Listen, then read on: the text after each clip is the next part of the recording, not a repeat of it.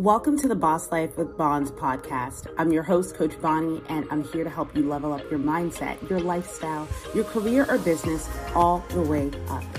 That starts with your mind and your willingness to embody the most evolved and most expansive version of yourself. Each episode, I'll be diving into the topics you've been avoiding or that you didn't even know needed to be addressed. The topics that have created belief systems that have kept you stuck and that no longer serve you. I'm here to call you out on your B S so you can create a new mindset, a new vision, and ultimately a new life where you are the boss. Let's dive in. What is up, and welcome back to another episode of The Boss Life with Bonds. I am your host, Siobhan Bonnie, and it feels so good to just say my first name and my middle name. And guys, I'm going to unload a whole bunch of stuff for you today in the next fifteen to twenty minutes because this is going to be a short episode because it's going to be an intro to uh, this series. I don't want a C E O anymore. And I feel like that is the cry of so many women, maybe not even just women, but so many of us online entrepreneurs who um, had a passion, um, had a skill, had a craft, had a vision, had an idea. And we got sucked into, you guys already know my feelings on this, right? They got sucked into the um, online coaching space, the online business coaching space, where um, there were a lot less actual business coaches and a lot more opportunists or people that knew how to create courses or people who had simply been successful in their own business and decided to turn around and teach it to others. Some more well-intending than others, um, others who saw it as an opportunity to get rich quick, no matter what the collateral damage was. And in my personal opinion, and I've said this before, I feel like if you are going to be a business owner, you are by default definition, you're you're a leader, whether it's to yourself, whether it's to your team, whoever, you're a leader. And so I feel like we have an obligation to do what's right. And I know I sound very naive, and I know that I may sound like a little child, but I'm going to stick to my values because in not doing so, I nearly burnt out multiple times and almost ran my business that was doing pretty well before I was told how well it was not doing into the ground. So let's jump in. That was a mouthful. Let that sit for a moment. All these influencers, or maybe some of them are coaches that you see online, the ones that are posting every day, the ones that are not posting every day, the ones that are um, pitching their services, the ones that maybe don't pitch their services so much. There's a lot that's going on behind the scenes when you're someone who is putting yourself out there every day consistently. And one thing that I've learned about entrepreneurship, several things. I'll give you some of my favorite nuggets that I was told before I jumped in the game. The only way you can fail in business is if you're lazy or unorganized. I experienced both, but it was a result of burnout. Um, another thing that I heard was you'll either fix your failures or your flaws, or they will fail your business. Experience that as well. Um, but one of the things that I love about this is that it forces you to become a better person. And if you don't, it will fail your business, you will lose uh, your credibility, and it will affect your reputation. And that's just being a, a business owner in general, right? If you have, you know, poor customer service skills, that's going to kill your business. Um, if you're a, not a great leader, you're going to have a high turnover rate because nobody wants to work for you, which is what you experience with a lot of smaller businesses, mom and pop shops and stuff. Not always, but usually when it's family owned, I hear the worst stories about managers and, um, family-owned businesses because there's no regulation um, and no one's calling them out. No one's holding them accountable to make them become better. So that's the kind of business they have, right? And their business runs them. Um, what else? What's another example um, of you not fixing your failures and it, it can, or you not fixing your flaws and it affecting your business? I have a, I get irritable easily, usually, but not, let me rephrase that. I get irritable when I'm overwhelmed. Um, we can, that, that's been said to be a characteristic of someone with A D H D, but I also just think any human who's overwhelmed might fall into that, but maybe normal people handle it better. But I'm usually irritable Um, when I'm on high alert and I'm managing a lot of things at once. And that is something that I get to work on. And if I don't work on it, then I'll continue to receive feedback that, hey, this client said that your interaction with them was a little aggressive or whatnot. So you see what I'm saying? Like if we don't fix our flaws, they're going to fail our business. So entrepreneurship to me is the ultimate personal development journey. And that's why when I say it's not for everybody, it's not to make people feel bad, like, oh, you're not cut out for this. Like, that's that's silly. No, not everybody's cut out for everything. But there are people that are unwilling to learn from their mistakes. There are people that are unwilling to admit that they were wrong. And there's people that are unwilling to grow. And if that's you, you will not become a leader in the industry. You will not become the the um the, the best version that you could be that has a maximum impact on people's lives, you know? So that's my two cents. But I wanted to do this podcast today. Originally, I was going to be here with my homegirl, Shauna Jackson, uh, owner of Dharma's Calling. And she recently went back to work. And I am at a place where I am on the fence. I have pros and cons list a mile long for both. I'm on the fence of going back to work at the gym that I worked at before COVID. Because I just recently announced on social media that I would be taking a break. Um... Not from posting about fitness, because that's how I make my money, but taking a break from doing all of the things all the time, CEOing, and just, just spreading myself extremely thin. Now, that's no business coach's fault of mine that I spread myself too thin. In fact, it's actually pretty funny. I was talking to God this morning, or I was just in my head. If you don't believe in God, then I was talking to my higher self, whoever, talking to somebody smarter than me. And um, I was like, okay, I'm ready for the next step. And then we both kind of like paused. Like, if I could see a visual of God or my highest self, it was like, is you really? Because last time we showed you a glimpse of your future, you decided you had to try to make all of that happen right now, right?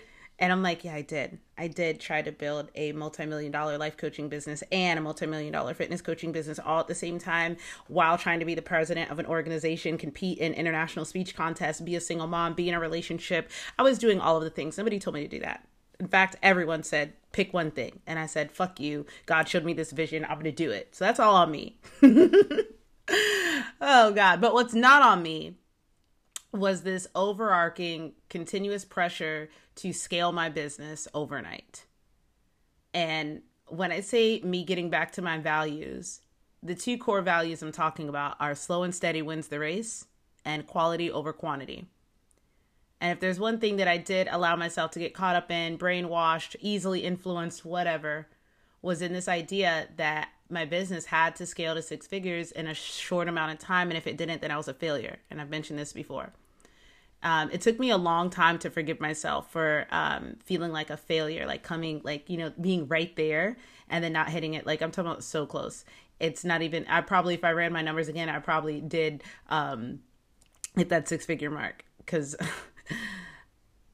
side note, that was my failure that I had to fix literally so that I didn't ruin my business, my finances, looking at them, detailing them, and not being afraid of them. That was going to fail my business because I was terrified to look at my numbers. I thought if I just keep making more money, then it will get better. But the more money I made, the more subscriptions I'd sign up for, the more I would just throw my money at coaches because I didn't trust my own intuition. That vision that God gave me was so freaking big.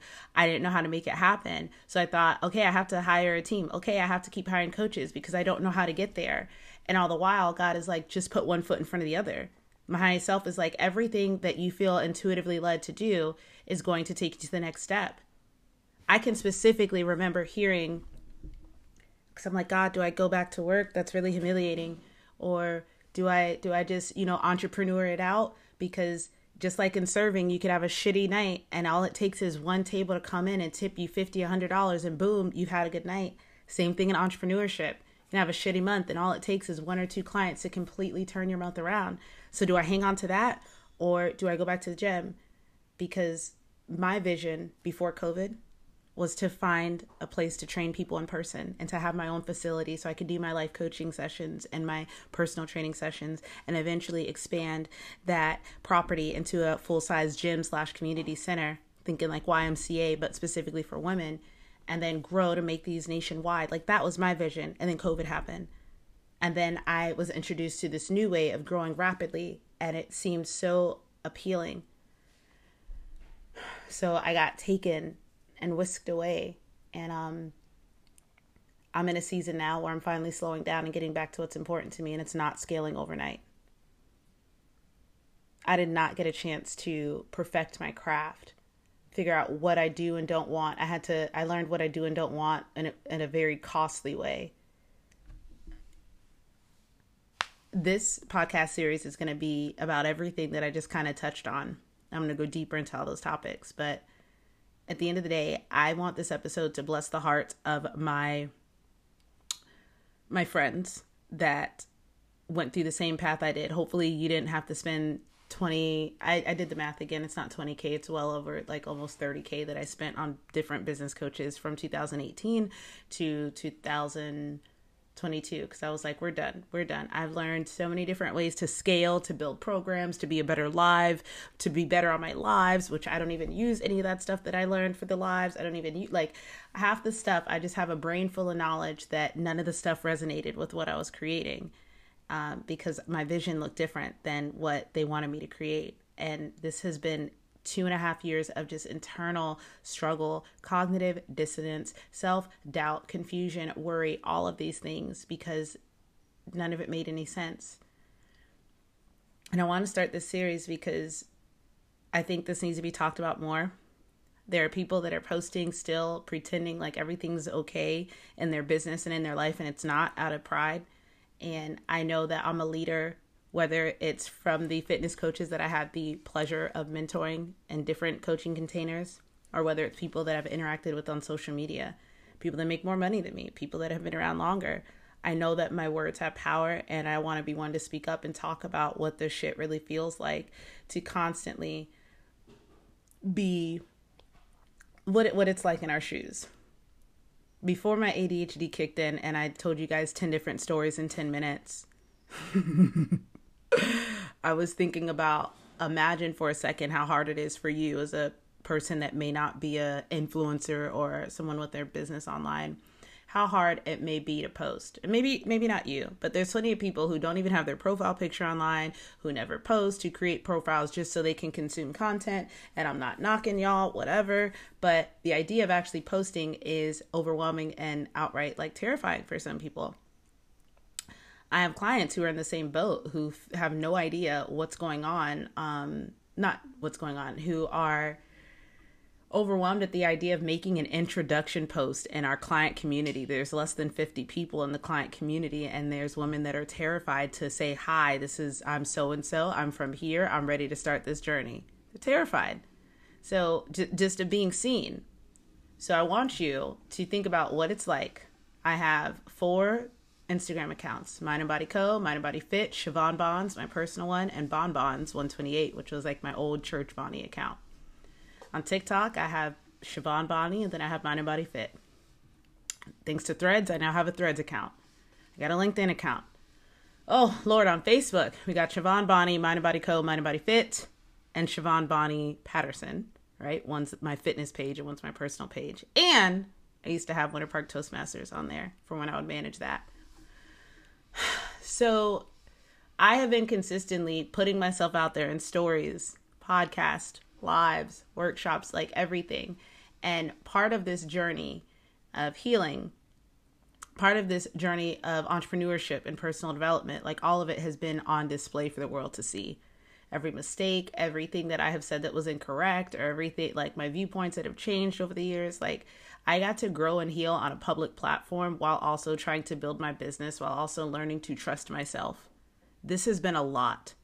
My nervous system has been like on edge, and like always, like from the time I would wake up four, five, six a.m. to the time I go to sleep, and even while I'm sleeping.